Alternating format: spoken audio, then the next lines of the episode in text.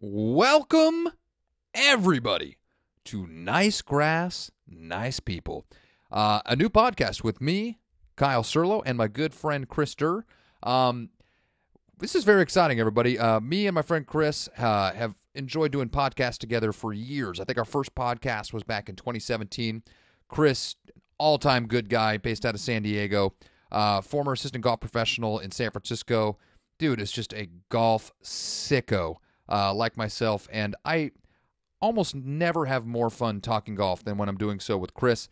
And we had been throwing this idea around, like, hey, man, let's just start doing a normal segment, on the Golf Guide podcast here for, and just to get you on as a guest a little more regularly now that he's no longer, he was a longtime host of the No Gimmes podcast, which was also phenomenal, but, he's a little bit busier with work and stuff like that, so he's kind of stopped doing that consistently. He still runs a skins game that goes down in San Diego every single week. But we've been looking for an excuse to be able to talk more and do podcasts more, so we just figured, hey, let's just start a little spin-off of this show where just the two of us get together once or twice a month, get caught up on all things golf, and that is what you have here with Nice Grass and Nice People.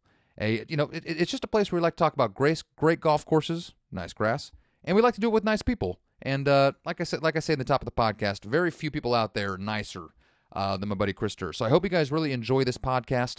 We're going to be running these on the Golf Guide podcast feed for a little while, but we're also going to be starting a new feed, so we'll have just these ones available over there as well, and eventually we'll move all the episodes over to that feed going forward. So be sure in the upcoming weeks to make sure you try to check out Nice Grass, Nice People. Probably should be going up there, available where you listen to almost all your other podcasts here in the next month or so. With all of that hullabaloo out of the way, let's get to it, guys. Nice grass, nice people. Now.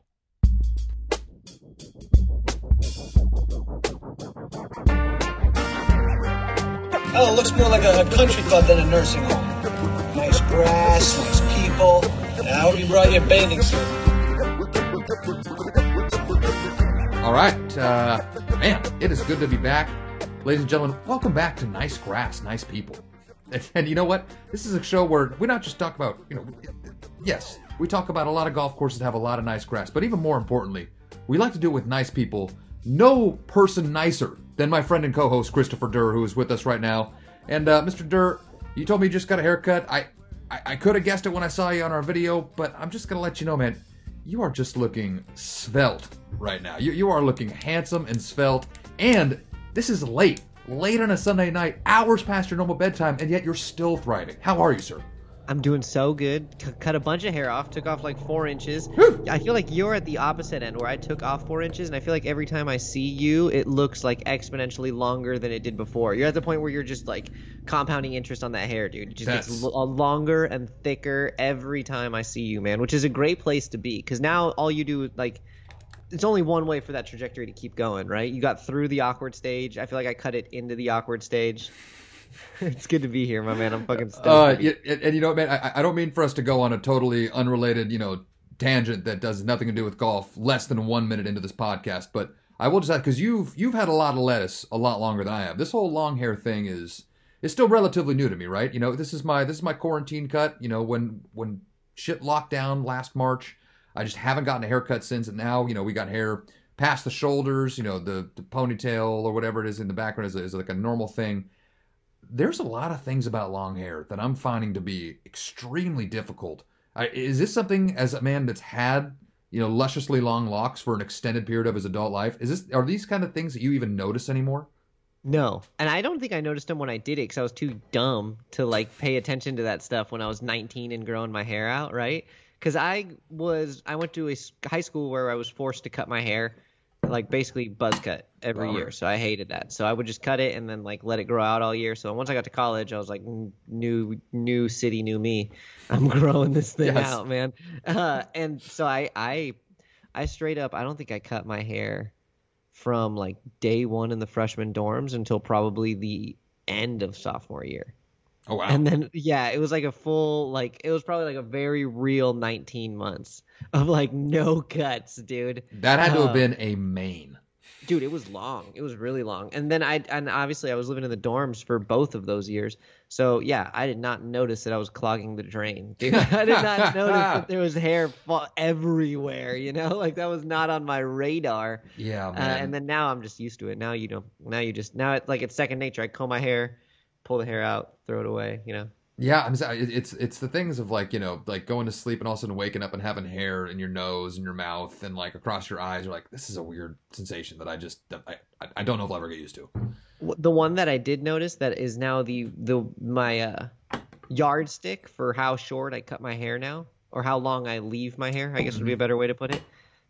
If when I'm carrying my golf bag, my hair gets caught on my shoulder strap, that's when I know it's time to cut my hair. I'm there. I'm there. That's how I was saying. I was like, God, I'm there. Like, what's that's just the kidding. Worst when you pick up your bag and you're walking to the next tee and you're kind of like moving and not really thinking, and you like go and put your strap on your shoulder and then you like look left and just pull out like four hairs. You're just like, oh my God, that hurt for no reason, dude. Why did I do that? It's so unnecessary. Why did that happen to me? Oh, the one that I keep doing is like, you know, when I'm trying to play and I'm trying to swing, if I have like hair that kind of comes, you know, usually I tuck everything back behind my ear so it kind of stays out of my line of sight. But now there's just so much hair that it just keeps on like falling out into the front of my face, and also I start getting hair, you know, kind of like blocking like one of my, you know, one of my eyes, and I'm trying to sort it out. So I'm constant, you know. As we were talking about before the podcast started, I had a pace of play fiasco earlier today where one of the guys we played with was just so unbelievably slow, and I'm trying to do everything I can to play faster golf myself. Not that I'm slow, but, you know, I'm always trying to play faster because, you know, the faster the round, the more enjoyable, at least from my end.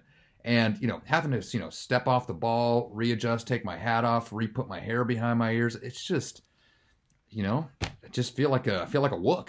You know? No, you'll be all right. And then honestly, dude, the hair in your eyes while you're swinging is only going to make you a better player. So don't worry, dude. It's just going to pay off in the long run. Sick. Well, now that we're talking golf, let's segue right into this, man. It has been far too long since you and I got to sit down, talk shop. A lot has happened in the world of golf in the last month or so since we last got a chance to talk. And I know there's been some big events that have happened since then. Obviously, Justin Thomas won the Players' Championship, which was great. You know, the great, powerful Matt Jones, you know, with my favorite, you know, as far as pace of play goes, Matt Jones is sensational. His win at the Honda Classic was entertaining, I guess you could say, even though I watched maybe 5 minutes of it. I don't think I watched any of the Honda Classic. Okay, cool. Let's not pretend that we actually watched it then. Yeah, I didn't watch shit about the Honda Classic. And okay, I don't understand the quick sidebar about the Honda Classic. I feel like a lot of people have been saying that, like, oh man, the Honda Classic used to be such a great event. Like, what happened to the Honda Classic? It's really fallen off. It's the weakest field that they've ever had. Dude, I remember the Honda Classic being like the ass end of the Florida swing always, dude. It had like 4 good years when Rory decided to play it because he lived there. And then Tiger shot that 62, so everyone's like, bro, this place is sick. But that literally was like, I think it was the first time Tiger played in that event because he was an adult and skipped it like the rest of the PGA Tour all the other times, dude, because they would go, there used to be the WGC at Doral, then it used to be Arnold Palmer, then it used to be the Honda Classic, then it used to be the Players. It was like that same 4, and the Honda Classic just got skipped all the time. And like I said, I don't know why it got on a hot streak for a couple years there in like the early 2010s, but I'm fine with the Honda Classic getting fucking skipped and being the ass end of the Florida swing, dude, because the other events are just better. All of them. They're all better. They're just better. They're just better, dude. So, like, that's the one that they're going to skip. Fuck it. I don't want to watch PGA National. and no respect to the great Jack Nicklaus, you know, 18 major championships. He's got a design and architecture portfolio that would make most architects, you know, seething with envy. Don't give a shit about PGA National. It's one of the least interesting golf courses you get to watch on TV. I think I heard the No Laying Up guys on one of their podcasts afterwards saying something to that same effect, where they don't find the course interesting at all. I've been thinking that for a decade. I'm like, there's not a single golf course that just looks more like a super penalizing, you know, Florida resort golf course than this. And Florida resort golf, I don't know about you, no fucking interest. Never played it. So I have interest just to see it because I feel like it's good for the data points. But not clamoring at the bit to get out there, dude. Not actively planning my next trip. Yeah, dude, the Honda Classic is fine. It's fine as it is, and it doesn't, if some events are going to go by the wayside, but some events are going to get ignored. And if the Honda Classic is that one for the Florida swing, that's fine. The desert is the one for the West Coast swing, and I think the desert is a fun event, but for some reason it's just the one on the West Coast swing that gets skipped, you know? Yeah. Yep.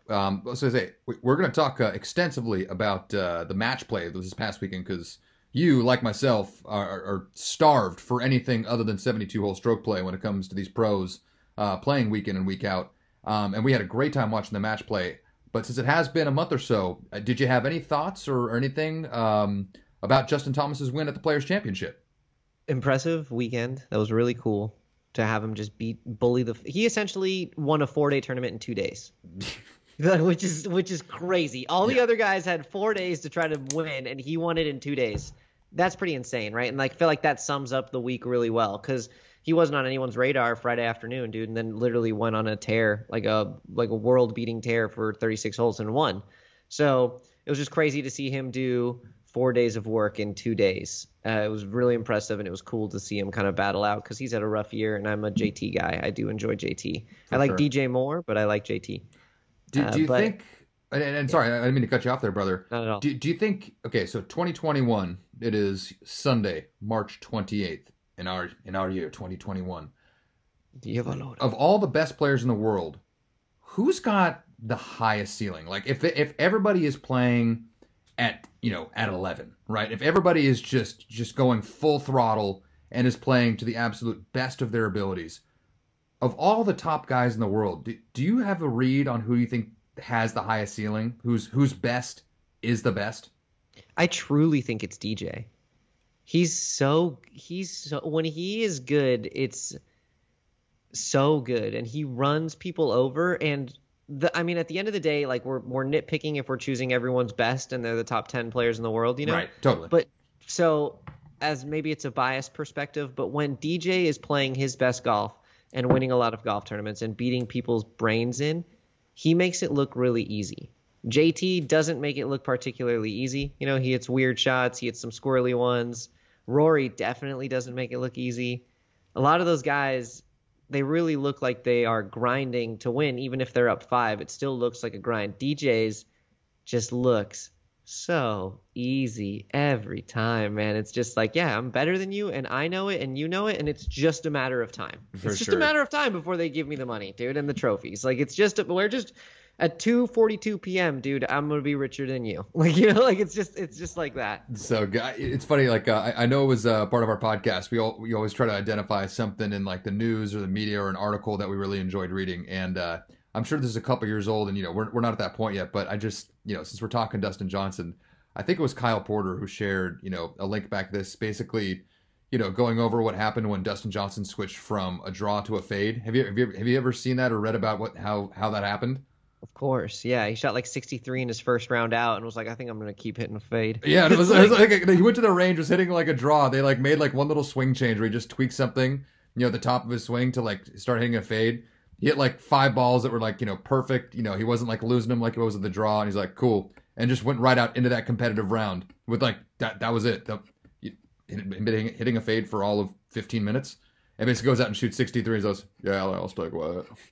I'll make sure I like fades. I can hit them. I'm good. I just fucking love him. I remember his first win, dude. He won in upper New York State. I know there's a word for it, and that's not it. But he won in upstate New York. That's the word I was looking for. He won in upstate New York at like the Turning Zone Resort Classic in 2009. I remember watching it. I was a junior in high school. And I just thought he was so swaggy. I was like, dude, this guy's move is sick. And I remember he stuffed one on 16 with like a 7-iron, hit like this butter cut in there. And that kind of rode the wind. And I was just like, man, this guy's going to be nice, I think, dude. I was like, I think this guy's going to be super nice. I'm pretty sure one of my college roommates, when we were watching him, like in that 2009, 2010 range, you know, we were turning to watch Dustin Johnson. He goes out and shoots like a 65. And I think my roommate, who's also a stick and a passionate golfer, just looks at me. He's like, this dude fucks. And I was like, yeah. I think you might be right. He had that demeanor from the very beginning, dude. He's the best. I fucking love him, man. I'm a huge DJ guy. Yeah. That's phenomenal. All right. So touched a little bit on the players. Touched a little bit on our, you know, our favorite event of the Florida Swing, the Honda Classic. Let's get down to brass tacks here, man. We are just a couple hours removed from Billy Horschel winning the 2021 WGC Dell Match Play Championship at Austin Country Club. I, as we were saying before the podcast, I actually didn't watch a whole lot today in terms of the semifinal and the final match. And I don't necessarily feel that bad because I've had so much fun watching the last, 5 days, especially Thursday, Friday, Saturday, where I watched a whole bunch. I'm going to kick it to you to just kind of share all of your initial thoughts on the match play. Anybody that's listening to us at all, Mr. Durr is pretty familiar with the fact that we love match play. We love getting a break from 72-hole stroke play. And I just, give me all the thoughts, man. First, just give it all to me. I'm sorry. I'm so excited. I'm forgetting how to speak. I love match play. The only bummer about match play is that it gets worse every day, right? Like the viewing experience gets worse as the days go on, which is a bummer. But as far as digestibility, it's the best. All my buddies love watching the match play. I love watching the match play. I think the match play is such a sick event, so different, so fun. And I think the pool play dynamic, I think, is really digestible. Some people were like, no, like I'm a big advocate of chaos. I love chaos. I'm here for the chaos. Likewise. But I really like the pool play because it feels like the World Cup. It feels exactly like the World Cup. And totally. I love soccer. I love Champions League. I love all that stuff. But the World Cup is like one of the best events ever, every year. And the pool is so easy to understand, and it's fun because then if the World Cup was single elimination, it would be such a bummer because you could be out in 1 week, you could play one game and be out. It's nice to know that you have 3 games, and it's nice to know that you're going to watch your Rory or whoever is your favorite guy play at least 3 matches. So a loss isn't the end of the world, right? You can still advance. You can still get through with a loss, and it kind of gives a little more volatility, and it's fun. And then my favorite thing about it, dude, I fucking love that if 2 people tie that didn't even play each other, they're just like, yo, you two, go to the first tee. Yeah. I love that. Dude, I honestly love that. I think that's so sick. They're like, you played 18 holes or 15 holes or whatever and beat someone else, and all of a sudden they're like, by the way, you got to go play this guy now for a couple holes and just figure it out. It's like that's so – I find that so savage, like that's such a savage move. That doesn't happen in the World Cup. In the World Cup, it goes to goal differential or some other random statistic. The idea, imagine if Brazil and Portugal or whatever were tied for their group, and they just all of a sudden just everyone went to the Rio Stadium in Brazil, and they were like, all right, now they got to play, dude. First goal wins. That'd be so crazy, dude. And we get that at the match play, dude. We get that at the match play. So it's the best. It's so fun to watch. Billy Horschel played great. I mean, Rory played awful. Lee Westwood played solid, did Lee Westwood stuff. It was a great event, very fun to watch. It did feel a little bit flat for some reason. I feel like golf is just a little flat right now. I don't know, just a little weird. But it was weird. I mean, I feel like some of the top name guys don't care about the match play too, low key. Yeah, I think. Well, I have some thoughts on how to. Potentially fixed here in a second, but I'll try not to get too distracted before we finish talking about this tournament specifically. I just love the head-to-head aspect of match play. I love the fact that, unlike a stroke play, every shot that you're hitting is not only, you trying to do as good a job as you possibly can in that moment on that particular hole, but you're also weighing, what can I do to put pressure on my opponent right now to make their next shot more difficult? Right, yes. You saw it a lot in that match where Jordan Spieth was playing Matt Kuchar, right? Where they both hit their drives on 18, they're all squared going in the last hole. They bomb their drives kind of through the fairway, both have little uphill chips. Jordan Spieth, theoretically, has an advantageous, is in a good spot because he's a little further away, so he gets to chip first and potentially try to put one really, really close to try to really put the pressure on Matt Kuchar. Well, all of a sudden, Jordan Spieth, flies it 15, 18 feet past the hole. And now all of a sudden, the momentum is just completely 180, right? And now Matt Kuchar's like, oh my gosh, now I have a little 40-yard chip. All I got to do is put it inside 12 feet, and I'm in pole position. It's the kind of things that you just don't get to see in stroke play that just make match play so much fun. And also, I feel like no matter where the match is, on match play, you could jump in at any moment, and you're dialed, right? In stroke play, I guess it would be the same thing because you're just kind of looking at the leaderboard, but... if you get in and you turn the match play on and 2 guys are in, on the 16th hole and someone's 1 up, you're completely aware of all the stakes. Yeah. Right there, you're immediately dialed in and you can just get lost, even though you haven't seen the first 15 holes. And I don't get that same connectivity with like the match and the players when I'm watching stroke play as I do with match play. And that's a big part of the reason why I love it so much. I like that take. I hadn't thought about that, but I really do agree with you there, where it's so that one-on-one thing is so easy. Like you said, you can just come in at any point and you're automatic, like the stakes are already there. You know, you don't have to be like, well, hold on. Like even Augusta, a course that we know so well, it's like, oh, like Mark Leishman's in the lead at 17. It's like, oh, sick. And it's like, yeah, but like, you know, Brooks is one back and still has to play 13-15. So like we know exactly what that means. But some guy who's watching the Masters for his first time has no idea what that means. You know, he's like, well, I don't get it. You know, like, well, so who cares? You know, well, at least he's winning and he's almost done. So that's good. And it's just so much more instinctual, man. It's like, you know, every other sport is like a team versus team or like a one-on-one. I mean, that's the kind of sport that as Americans we're most familiar with. And to kind of see golf be able to utilize that sort of like mano-a-mano format, it's tantalizing, man. It's just really fun to watch, and it gets some, you know, some competitive juices flowing even as a spectator. Yeah. That a lot of times I find myself not getting when I watch stroke play. Exactly. And then another thing that I really love about the match play is that the winners are always, or the people who make it through the groups and get to the single elimination part of the bracket are such dogs. It's all the people who really want to be there. It's the Brian Harmon, the Billy Horschel, the Matt Kuchar, the Jordan Spieths, the Scotty Schefflers, all these guys who are just trying to – they currently have some kind of chip on their shoulder, right? Like Matt Kuchar's been playing bad for the last 4 months, needs something to prove, like wants to win the match play. Billy Horschel hasn't won in 5 years, you know. But like isn't Kiz the one that won it last time? Kiz won it last year. Yeah. Kiz won it last year, right? Beat Kuchar in the final. Spieth, like, on a comeback, but trying to prove still that he's the man. You know, all these guys who really had, like, a chip on their shoulder and something to prove, those are the guys that get through, which is cool because it shows how razor-thin the margins are between the best players in the world, right? A stroke play event doesn't really show that as much, you know? You can see it a little bit but it's not as tangible as it is in match play, right? In match play, it's like, man, all of these guys are good, and it's just a matter of who wants it right now. You know, like, who's going to make the putt right now, dude? Because you need it now, and that's it. And I feel like it's easy to almost give yourself a little break and be like, well, it's only match play, you know? Like, because that's what you spend all day doing when it's stroke play. You know, if you make a bogey, you're like, well, it's only one bogey. Like, I have 71 holes left, you know? Like, I'll be okay. And if you slip into that in match play, especially against the best players in the world, you're going to lose. Even if you catch like Antoine Rosner, like Bryson did on day one, right? It's just like, you know, if you let off the gas pedal for 1 second, that guy's good enough to beat you. You know, if you're not careful, that guy will beat you. So I don't know. I think I agree with you. I just think it's awesome, and I think we need more of it. And I fucking loved watching it this week. Yeah.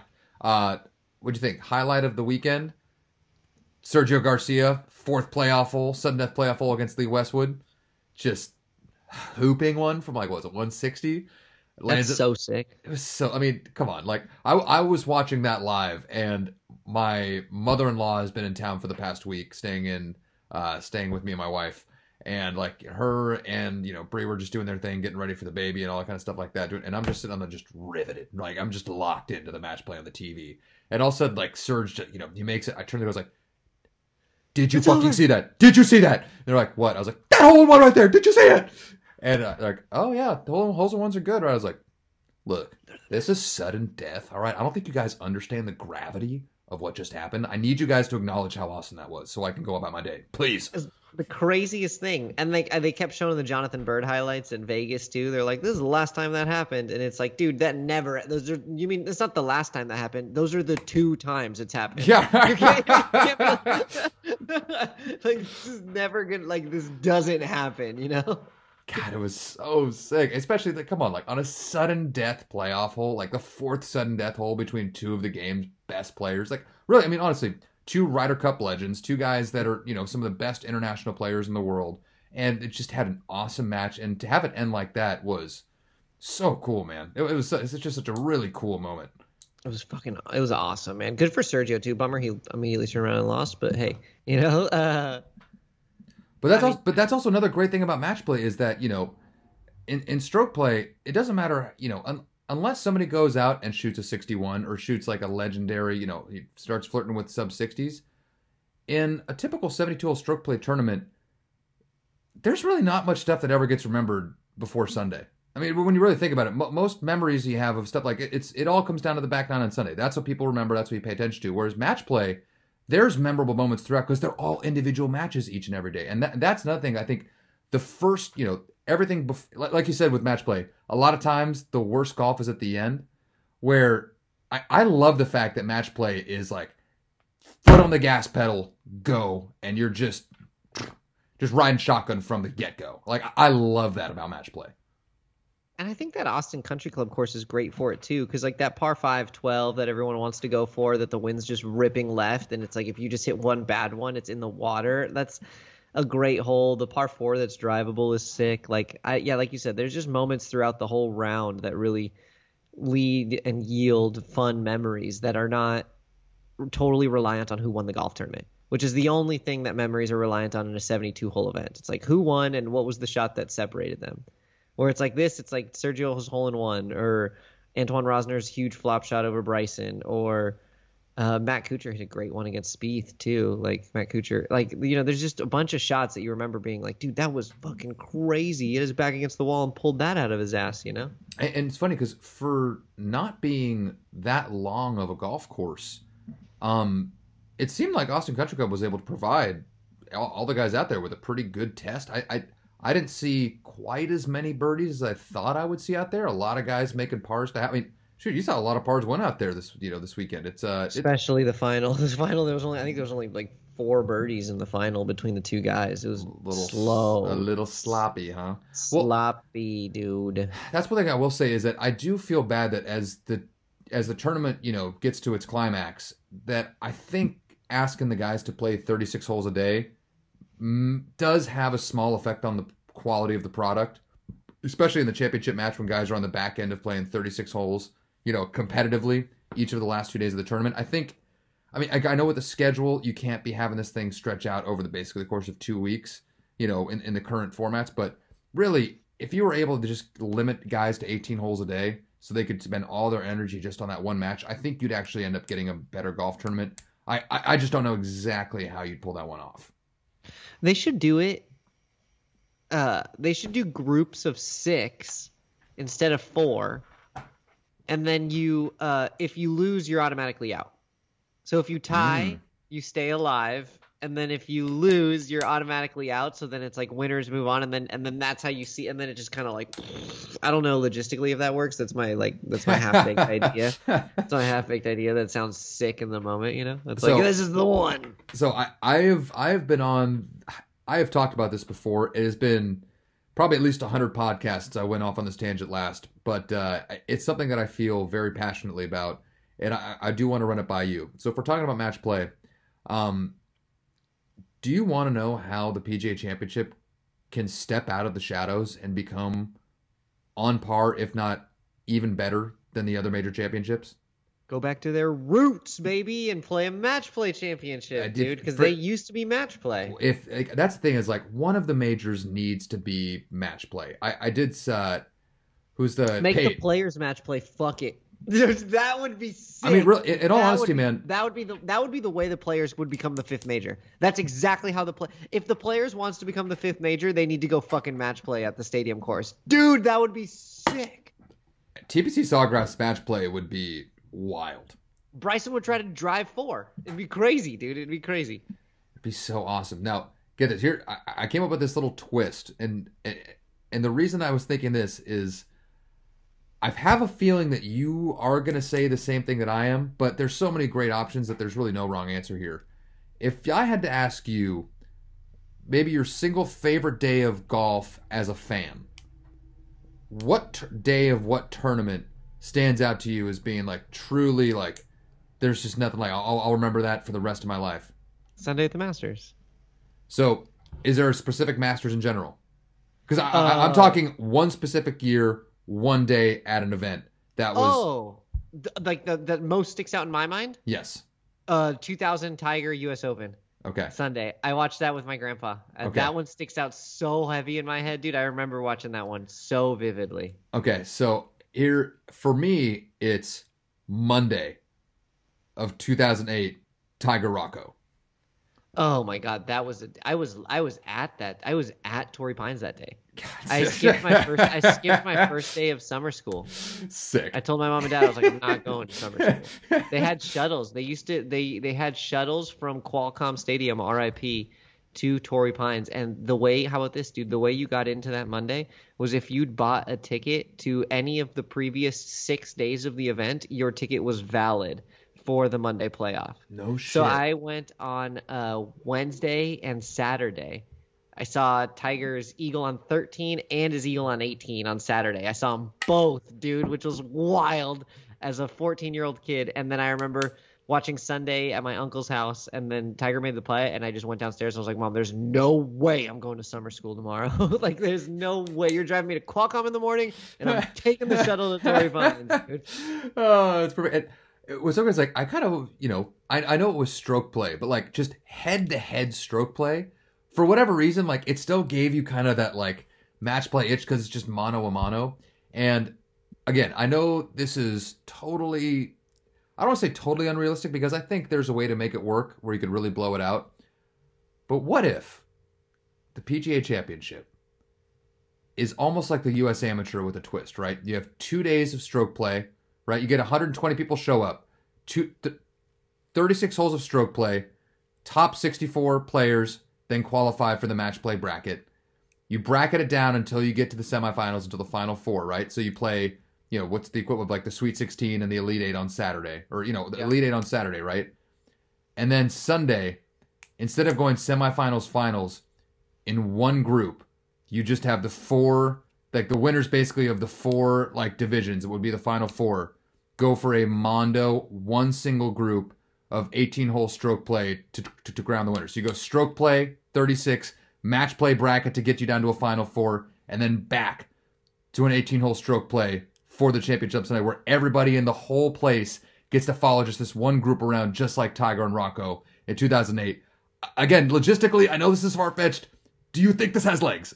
I think that might be the best idea you've ever had in your entire life. God, I don't have very many good ones. That's so exciting. I think that's such a good idea, honestly. That'd be so fun to watch. That's everything. That's chaos. That's match play. That's fun. It's all the chaos that you and I want. Everything. It's the perfect amount of chaos. I honestly love that idea.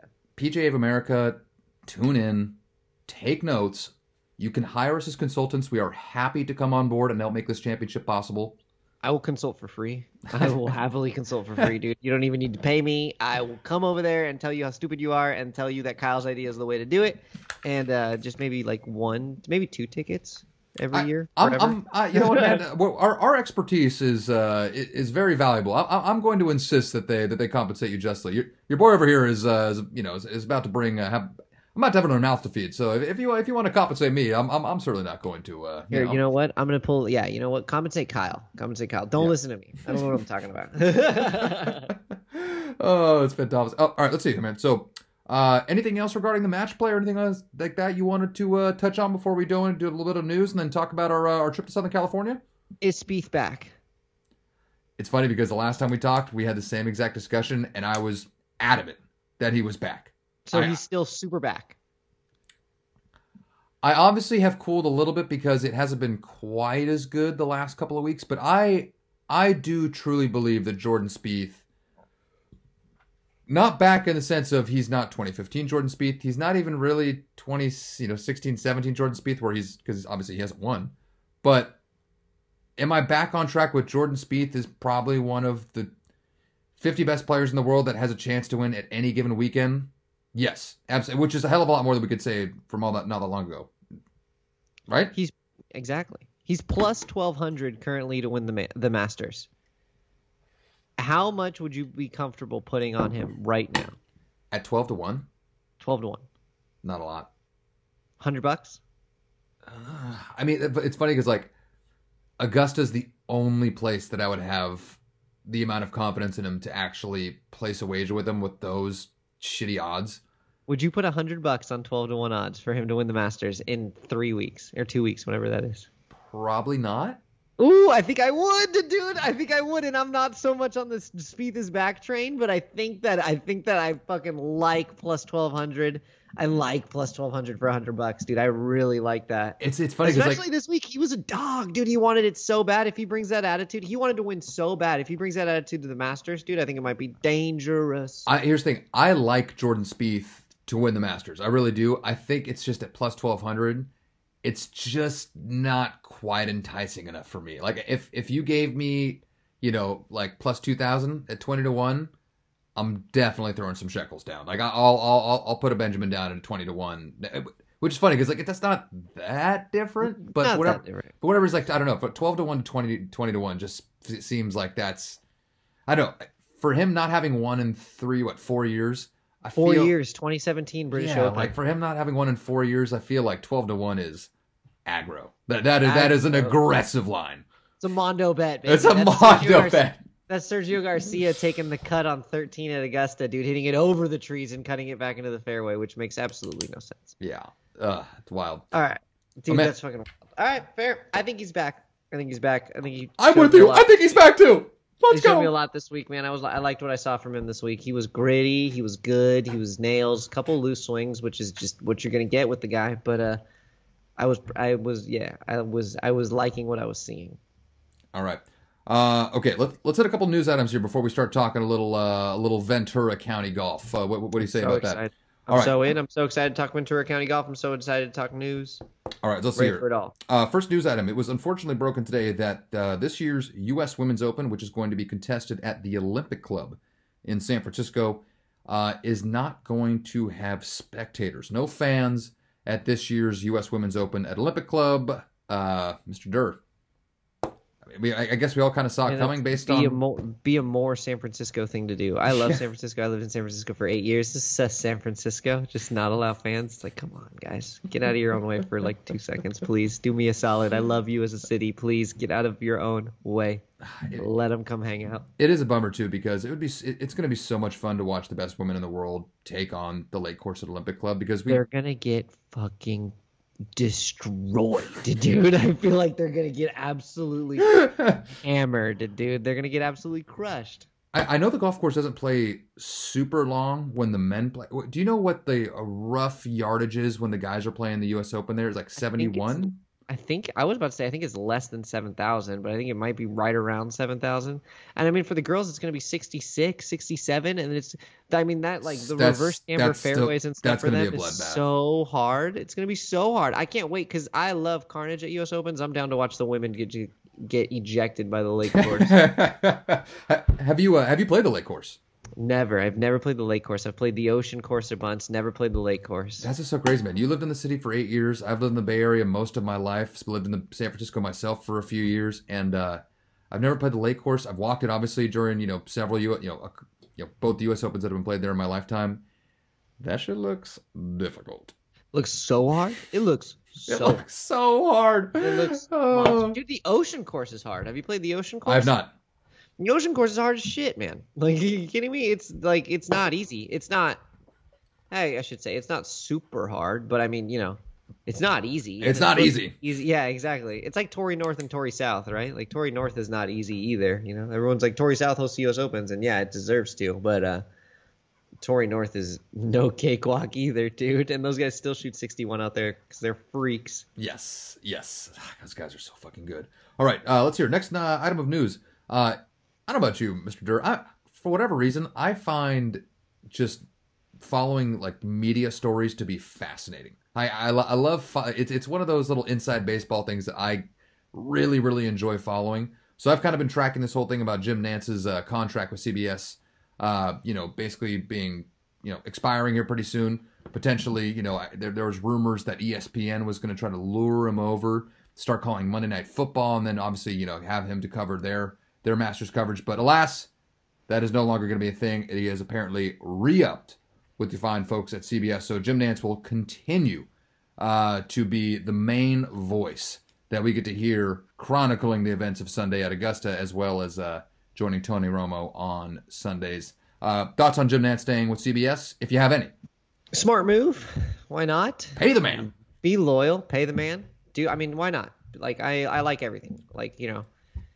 Listen, dude, NBA players already change teams enough, dude. I don't need broadcasters changing stations, dude. Let's just keep Jim Nantz where he's at. I like him and Tony. I like him at the Masters. I like what he does. I feel like he's a little too fake for me, but hey, you know what, dude? He's great at what he does, and I wouldn't want him doing anything else other than what he's doing right now. Besides, I actually really like him and Tony together. Oh, for sure. So, quick little hypothetical for you. In a world where Jim Nantz did leave CBS, right, and he goes to ESPN, and CBS continues to hold the rights to broadcast. Mike Tirico, baby. Do you think CBS hires? Can they hire Tirico away from NBC? Because, I mean, really, if you're not going to do Nantz, Mike Tirico, in my opinion, is the best in the business. Like, is the guy. Mike Tirico's the best, and he just flies under the radar, but Mike Tirico's the boy, dude. That guy is the best. He can do anything he wants whenever. So if they let go of Jim Nantz, I'd be so mad if Mike Tirico didn't hop on that, dude. I think it's going to be tough because I think whenever that day comes that Al Michaels retires, which I've heard that he's kind of reluctant to, that he still wants to keep going, but NBC's kind of like, yo, we got Mike fucking Tirico here to do Sunday Night Football. I mean, like, you can kind of go, Al, you know, kind of type thing. Mike Tirico, so good. Jim Nantz, also fantastic. And honestly, it's at the point now where there's never been another voice of the Masters in my lifetime. Yep. And it's going to be very strange whenever that day comes when he is not the one calling the action at Augusta on Sunday. So very happy to see Jim Nantz is back with CBS. That's good for everybody. Shout out Jim Nantz, baby. Thank you. Let's see here. International golf. Little news tidbit here. After the raging success that was the Open Championship at Royal Portrush in Northern Ireland a couple years ago where Shane Lowry emerged victorious. Royal Portrush. Drunk in the streets. No, actually, that's a lie. He played good a couple years ago. Royal Portrush, after what was it, like a 40, 50-year hiatus from the Open Championship Rota, now very much back in the mix to host the championship again in just 2025. Wow, that's super soon. They didn't have 2025 already on the books? That's what kind of I found to be a little shocking. So I see that Royal Portrush is in pole position to reel in another Open Championship in short order. Personally, dude, isn't the PGA supposed to go to Olympic in like 2035? How do these guys not even have like 2025 planned out? That's the Americans. It's so European. I know. So European. I like the fact that they're like, yeah, we got a couple years. We're fine. Like, don't worry about it. We got horses that'll host it. Don't worry. I wonder if they just want to try to like not do too much because if and when the time comes where Donnie Dipshit like finally sells Turnberry, they can be like, oh, thank God we can finally go back. All right, let's go there as soon as possible. You know? I don't know. When was the last time Turnberry hosted? Was that Tom Watson and Stu Cink? Was that Turnberry? No, that was... I want to say it's hosted one since then, but I mean, obviously it certainly hasn't hosted one since Don bought the place. I'm going to do a little quick Google search here. The Turnberry links. Yes, I sure. Yeah, what is the last time the Alyssa course hosted? Ah, no. It appears 2009 was the last one. Stu Cink. That was Tommy Watson. That was a hard. That was another tournament that I will remember so clear because I mean, was anybody in the like Stu Cink? By all accounts, great guy. Was anybody in their right mind rooting for Stu Cink? Nobody on Earth. Nobody on Earth was rooting for Stu Cink. Dude, everyone wanted to see Tom Watson win the... Bro, and he hit that flush 8-iron on 18 that went over, dude, and he didn't think it was going to be over. Mm. Oh, my God. Then, yeah, that's right. Tom Watson and Jack Nicklaus had the duel in the sun there, dude. Mm-hmm. Fuck, yeah, dude. We got to get back to Turnberry. Trump, get out of there, dude. Don, yeah, just, you know... Go buy another course. You know, that's fine. We'll just give us Turnberry back. That's all I want. What a name, too. Turnberry. That's just a cool name. I know. Really, really solid. So, but yeah, Portrush back for 2025. I thought it was a great open venue, so I would be excited to see it go back to Portrush. You as well? Yeah, me too. Give Rory another chance to be the second to win it in his home country. Sweet. Let's see here. Another news item. Golf's first non-fungible token auction took place in the last couple of weeks for Bryson DeChambeau. Continuing to push the game forward. Continue to push the game forward. Any thoughts on Bryson selling some non-fungible golf tokens to a less than stellar reception? No, I don't know. I don't know much about that. But this NFT thing is fucking weird, man. I don't get it. I just think it's funny that it went for nothing. And I mean, good for Bryson. Bryson again pushing the envelope forward, being the first one to do really weird things in the golf world. Hooray, Bryson. But that's ridiculous, dude. I love, my favorite thing about it was that it sold for so cheap. I thought that was hilarious. Not a lot of demand for Bryson non-fungible tokens. I hope I don't think I'm saying that right. His agent said that it's because golf is a niche sport, and it's like, no, it's because your guy's unlikable as shit. You know? There's plenty of niche sports, dude. You mean to tell me that if an NFT of Serena, Serena's husband, the guy from Reddit, bought all of her NFTs, just bought them all. Just was like, I'm gonna buy all the NFTs for Serena because tennis. You mean to tell me tennis is not a niche sport, dude? I'd still rather have a Serena thing than a Bryson thing. Bryson hasn't done anything cool enough yet. Yeah, no doubt. Alex Ohanian, power moves. Yeah, Alex Ohanian, dude, power moves. Got all the Serena NFTs, dude. Yeah, dude, good for him. All right, let's finish with a couple of course design notes here that I know you're going to find interesting. A couple weeks ago, I actually made my way down to Monterey. Unfortunately, did not get to play a lot of golf. I was down there visiting some family friends and picking up some things for the babe that's coming up here pretty soon. And I got a chance to go walk around and check out the new Peter Hay golf course designed by Tiger Woods Design. I got to tell you, man, it looks really fun. Who's Peter Hay? Oh, God, that's such a good... I believe Peter Hay... Oh, man, I was about to actually just say something really dumb. I know that he worked down there for a while. I think he was at... Oh, geez. All right, let me say that again. On the backstory of the course and costs and when it opens... Oh, I thought that was going to have some information on Peter Hay himself. I don't know anything about Peter Hay, but the Tiger course looks sick. I don't think anyone's going to call it Peter Hay. I think everyone's going to call it the Tiger Course. Well, that's exactly what it is, the Tiger Course. The new logo that's come out for it, which is a seal holding a flagstick in his mouth. Apparently, The golf course is going to be referred to as the Hay. I mean, you could have guessed that. No one wants to call it the fucking Pete, dude. I wonder why. It's the Tiger Course, dude. It's the Tiger Course at Pebble, man. That's what it is. And I'll be damned if anyone calls it the fucking Hay around me, dude. I can't wait to play it. I think it's so cool. I love short courses. I love the Preserve. I love par 3 courses. I think they're so fun. I love the Cliffs at Olympic Club. I've played that one. It's so fun. I think they're sick, and I think that Monterey desperately needs one because now moms and kids can have something to do while their dad spends $1,000 playing Pebble. Well, for sure, and that's the good news is that unlike the Cliffs course at Olympic Club, the Hay will be open to all, right? Yes. Public golf course, anybody that wants to go play it. The golf course obviously looked great. The piece of land, I played the old Peter Hay golf course several times, really, really enjoyed it. It's just cool to just be playing on 17-mile drive, no matter where. And to really just be doing it at Pebble, where you used to be able to go play the Peter Hay golf course for it was like $35 or something like that, which, for a par 3 9-hole course, sure, compared to everywhere else might be steep, but like on Pebble Beach, great. Looks like new green fee for the new par 3 course is going to be $65. That's fine. 65 bones to play golf at Pebble Beach. You just don't have to tell people it was at the Hay and not the 18-hole course, and you're going to be doing great. Isn't the Preserve $100? It's $100 to play the Preserve. 13 holes, though. You get 4 extra golf holes, dude.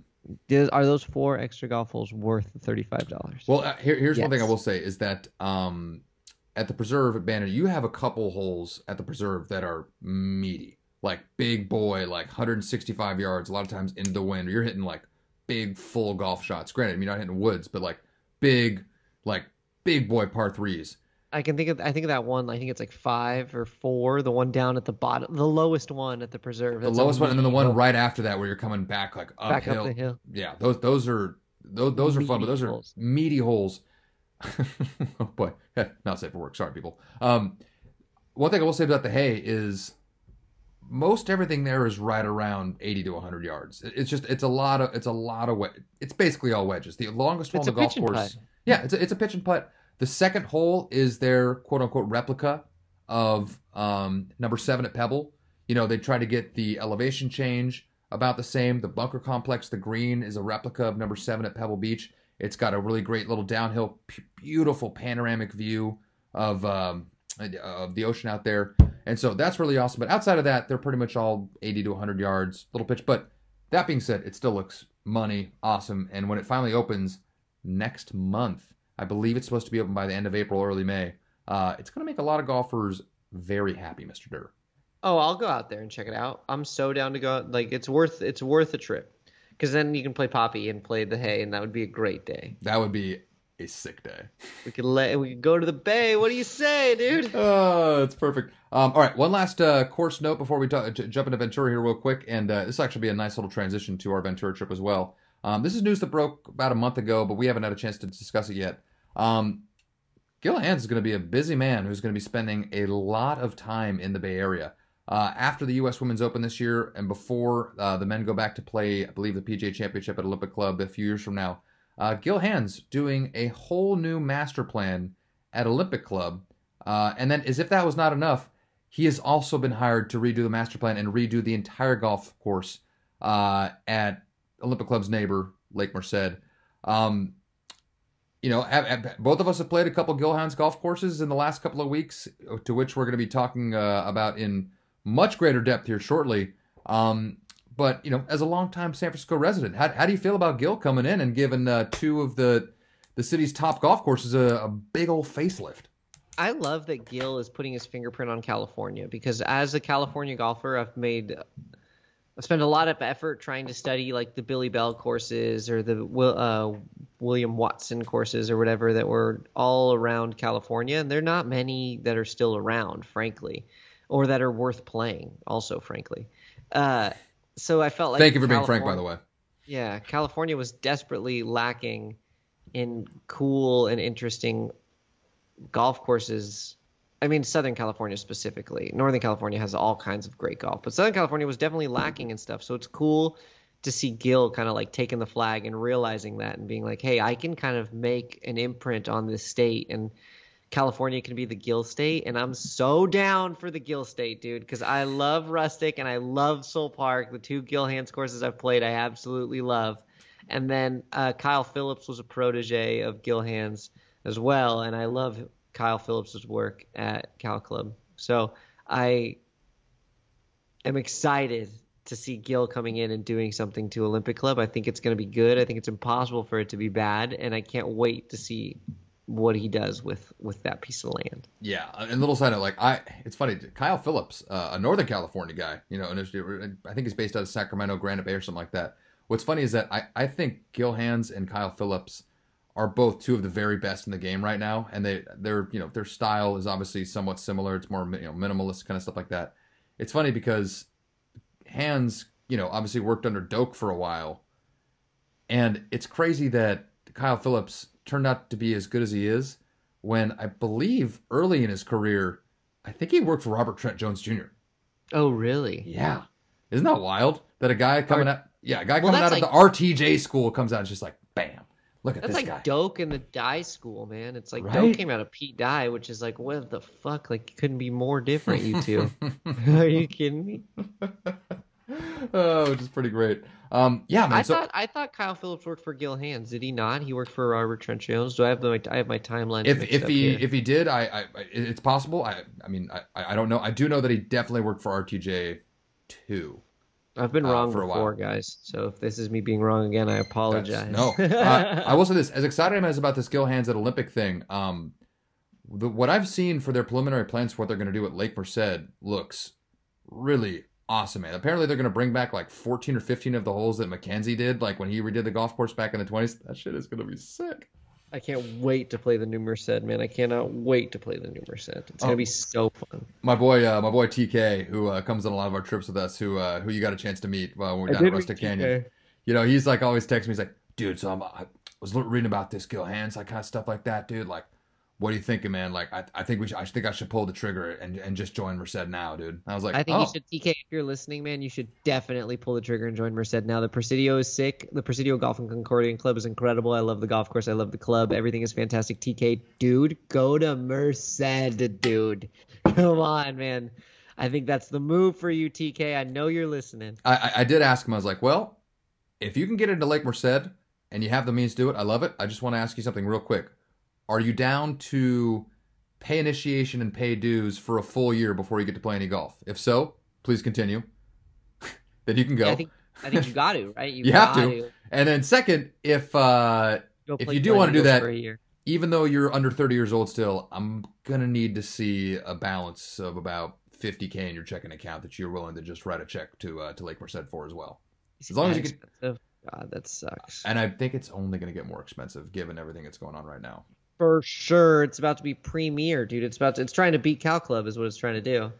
I mean, honestly, the fact that like all the private clubs in San Francisco are now in an arms race to just out-awesome each other, I feel like there's going to be a lot of winners in the Bay Area, and they're all golfers.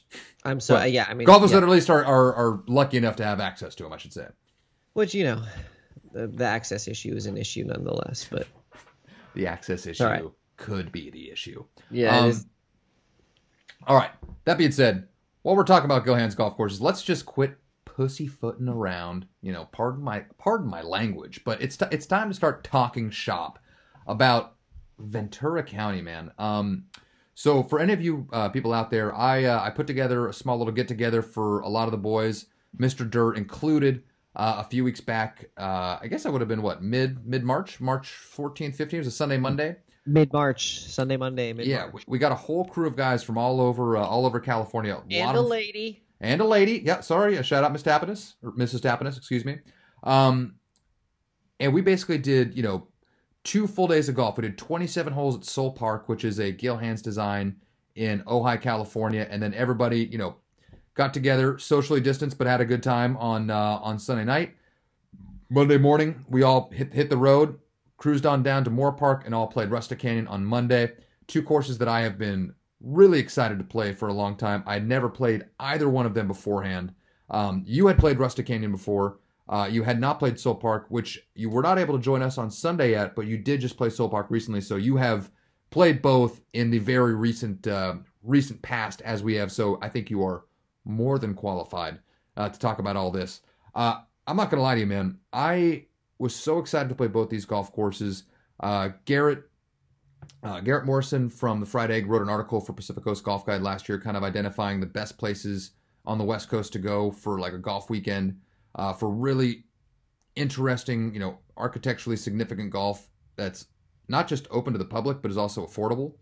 And he identified Ventura County as literally the best place in the entire West Coast to go for great, affordable public golf. And basically told me, you know, personally and in the article, like, you need to go check out Salt Park. You need to go look at Rustic Canyon. So it had been very built up for me. I had uber high expectations. And I'm pleased to say that they both exceeded my ultra high expectations. My man, as somebody that had never played Soul Park before and just got to do so not that long ago, what were your thoughts about Soul Park going in, and what did you think about your experience? Soul Park was incredible. I played it competitively. So I played it for an SCGA Mid-Am qualifier, which was very fun. So I played a practice round the day before. So I got 36 holes under my belt at Soul Park. Good. The green complexes are awesome. Awesome. I love it. The third hole sticks out to me. I thought the third hole might be the best hole on the property, the par 3 up the hill. Really good. One of the guys I was playing with said that the third hole at Soul Park is everything that the 15th hole at Rustic Canyon wishes it was. And I thought that was a perfect way to describe it, dude. I thought it was such a good way to describe it. Oh, it's so good. The 15th hole is the only kind of weak one at Rustic, honestly, man. It's just kind of a little throwaway hole. But that's okay. Soul Park I was blown away with. I was really impressed. I enjoyed it. It was a little scruffy, which I love. I love a little rough around the edges. The greens were really good. Not as big of run-up areas. Way smaller greens, but definitely had way more character to them. The canyon that the golf course interacts with throughout the entire golf course, basically. You run into the canyon on 2. You run into the canyon on 7. You run into the canyon on 8. 11. 16, like you're just always 18 or 14, 16. 15, 16. Yeah, you're just all up in that canyon, dude. It's just so freaking cool. And the green complexes are great. The bunkering is great. It was $28 to play, which is really great. So good. I was blown away with Soul Park. I loved Soul Park. It's probably one of my favorite golf courses in Southern California. But the one thing Soul Park did for me more than anything else has made me truly appreciate how good Rustic is. Because Rustic is awesome, and I've played Rustic probably 5 times now. And I love Soul Park, and I thought Soul Park and Rustic were of similar caliber, and they just are not, and that's not a bad thing. They're two golf courses trying to be very different things, but I immediately gained just this newfound appreciation for Rustic, and I was like, man, Rustic is so special. Because I think, objectively speaking, Rustic is a little bit of a better golf course. Like, if I was to rate them on a 1 to 10 scale, I mean, you know, Rustic would creep into that 7.9, 8.1 territory, and Soul Park would be realistically a full point below it, right? It would be in that 6.9, 7.1 range. Okay. Not that it's a bad thing. Both courses are awesome. You should 1,000% go see them, and once you see them once, you'll want to play them both again for sure because they're incredible. But Rustic is further and further differentiating itself as far as list of golf courses that I really enjoy to play. The more I play it and the more I see it, the more I realize just how good it is. And it is – I mean, as far as public golf goes in this country, or in this state, I should say, because that's what I know. As far as public golf goes in this state, it is about as good as it gets. Frankly, it's about as good as it gets, man. It's just as good as Paso Tiempo. I would play Paso Tiempo if you had to tell me that I had to play Rustic or Paso Tiempo tomorrow. It'd be a coin flip, right? I'd be like, well, both are going to be awesome days. Yeah, dude, are you kidding me? Absolutely. I think Rustic is so good, man. I think Rustic is so good and infinitely interesting. Yeah, I think that is absolutely fascinating. I had a little bit of a different take. I thought they, at least from my completely subjective point of view, and I'm only judging this based on where would I enjoy playing like tomorrow.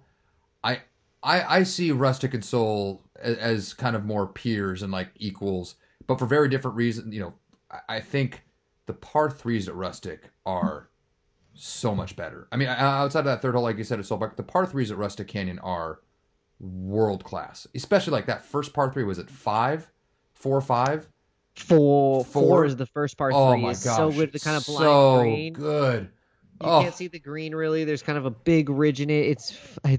That's such a great par three. And then 2 holes later, you play 6, which might be one of the best par threes ever, dude. It's so good. It's such a great mix too, because on those 3 par threes in the front nine at Rustic, you have this great like mid iron that's like half blind that you can kind of play 500 different ways, right? You can play it low, you can play it high, you can play it left to right, you can play it dry. I mean, you can that golf hole has limitless possibilities, right? A nice little mid iron. Then the second par three, it's like, oh, you like that? I'm going to need about 205 in the air from you, and I'm going to need you to land it on a dot. Sorry, there has to be one par three at every great golf course. It's like, I need you to hit a fucking shot. Like, yes, I need you to hit a big boy golf shot, and if you do it, it's going to feel good, and if you don't, you might put up a crooked number. I like that. I like having at least one par three every round that's just like, you know, it's a nutter. Long. Yes, and then, exactly. And then you followed up with a great short par three, a little drop shot 100-yarder with like a lot going on like around the green, but a big green. Like I like the variety of the par threes at Rustic much more so than at Soul Park, but also almost more so than anywhere. I mean, it's just got a great collection of par threes. I will say, I think I kind of like the vibe, and I like the routing at Soul Park, and kind of goes back and forth over the. I think that's where I maybe would give the bump to Soul Park, but in terms of the golf courses. Man, for me, if it's like, hey, play one or the other, I would just be flipping the coin every single day and be super happy with whatever came up. I agree. I think the Soul Park has a way better vibe for sure. There's just more going on. Ojai's a freaking cool town, and it's right in the middle of Ojai. And Moorpark is not a cool town, and there's nothing going on. It's not a cool town. So it's, you know, there's nothing wrong with that. It just is what it is. But yes, I see what you're saying there 100%. I just think Rustic is just, man, Rustic is just so I was so impressed, man. And that's the thing, it's like Rustic is, it's kind of like Sweetens, right? Where it's like the internet has just turned it into this thing that's like, it's almost like a holy land, right? It's like every person that's on golf social media is like, I have to play Sweetens and I have to play Rustic Canyon. And again, that's not a knock because they're both phenomenal golf courses. I mean, shoot, I can ask you, you've played them both somewhat recently, right? They're both justifiably awesome. They're both awesome. Rustic is the best, dude. Rustic is the hipster public courses that I've played on golf social media in the last year. Rustic is the best, dude. Rustic is so good. And Rustic, it's funny because Rustic, I think one thing that is kind of underrated about it is that it does feel very rustic. Oh my god! Like there's rustic vibes all over that place. So rustic, bro. It's so rustic. Like it's not like super refined. It's like, you know, the course conditions, I would never say they're like rough because they're not. They're great, right? Like for what it is, it's great.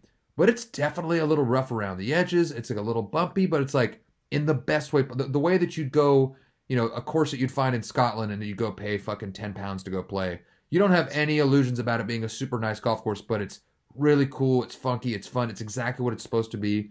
And rustic kind of has that same sort of feel to it when you're out there. It's like, this is a fucking cool golf course. A really good, unique, cool golf course. Exactly.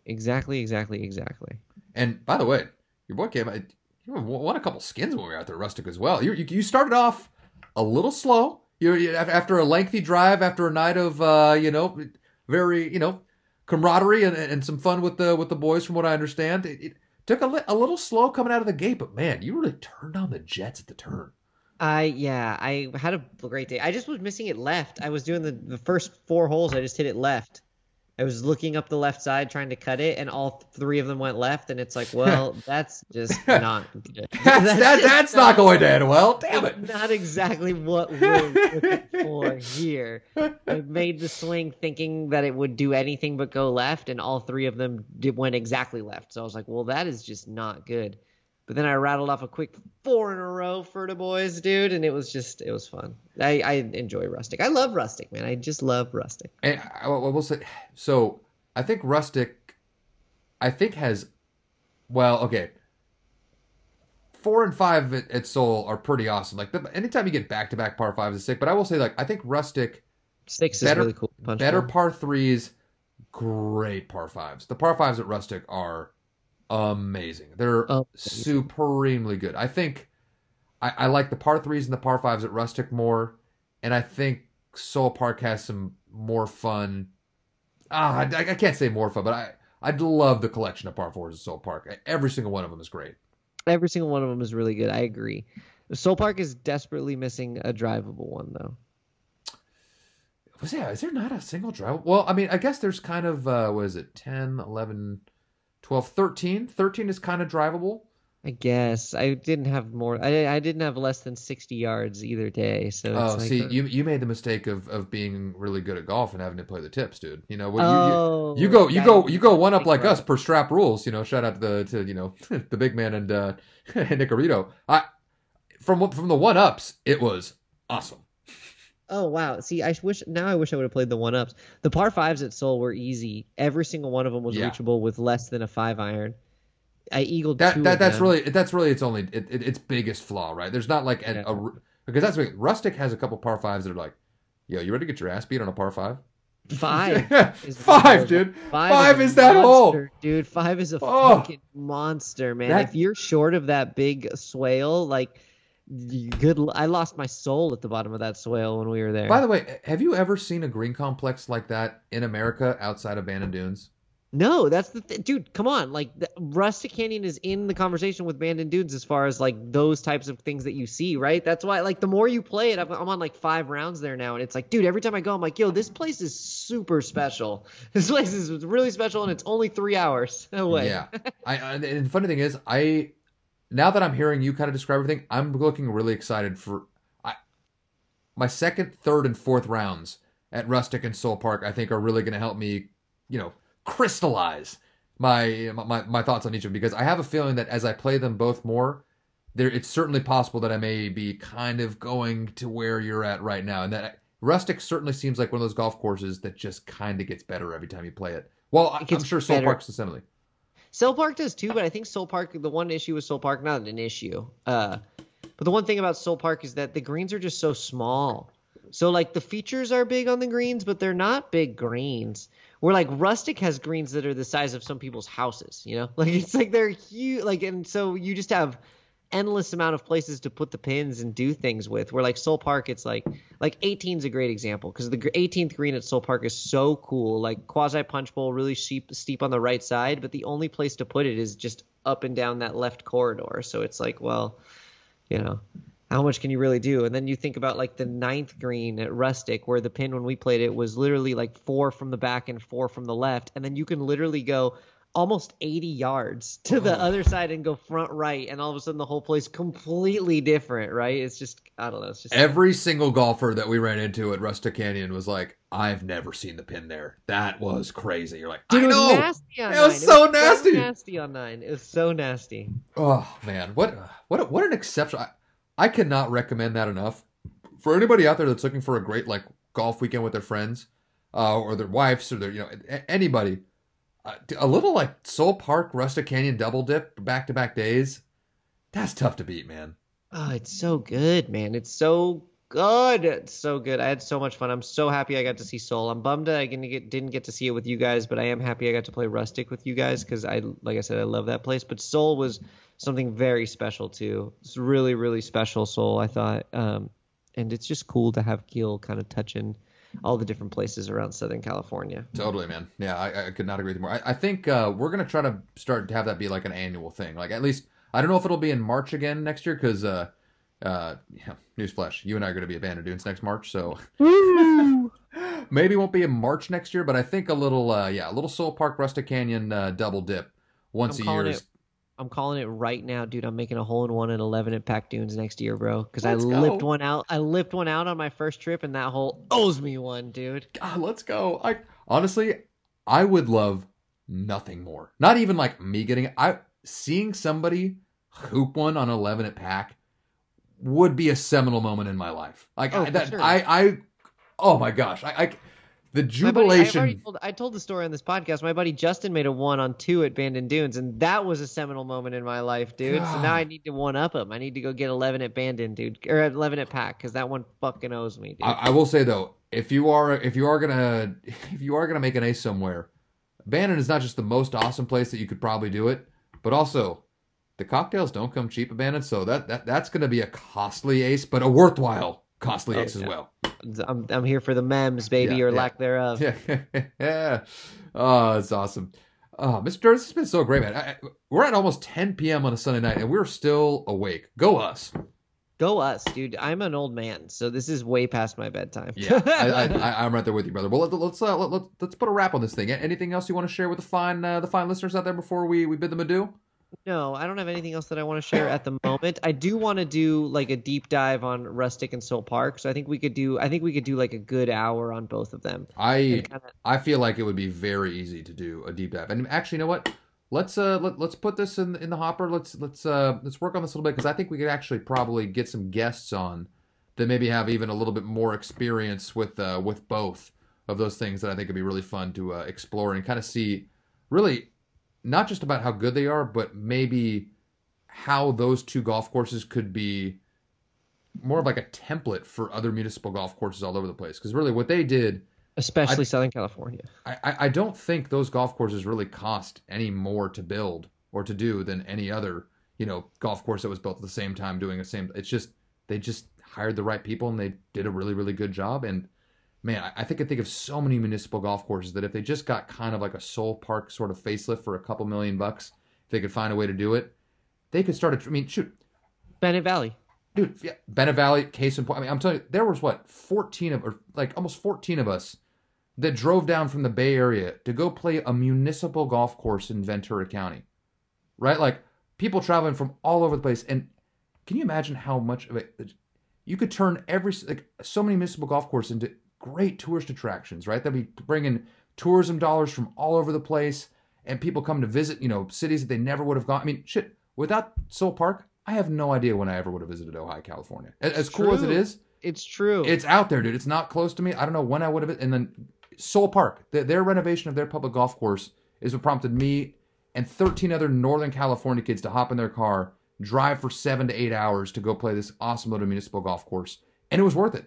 And it's super exciting to think about other municipal golf courses kind of doing something similar. So I would love to explore that and see if see what we can learn from Soul Park and Rustic Canyon. Let's get that in the hopper, dude, because I think we can definitely learn something and hopefully set a template forth for many of good public Southern California golf courses, which we desperately need. Yeah, I like that. All right, on that note, Mr. Durr, go get some rest, my friend. I'm tired, dude. Good night. Love you all. Love you, buddy. Talk to you all later. Love you all. Mr. Durr, have a fantastic evening. And until next time, everybody, adios. Adios.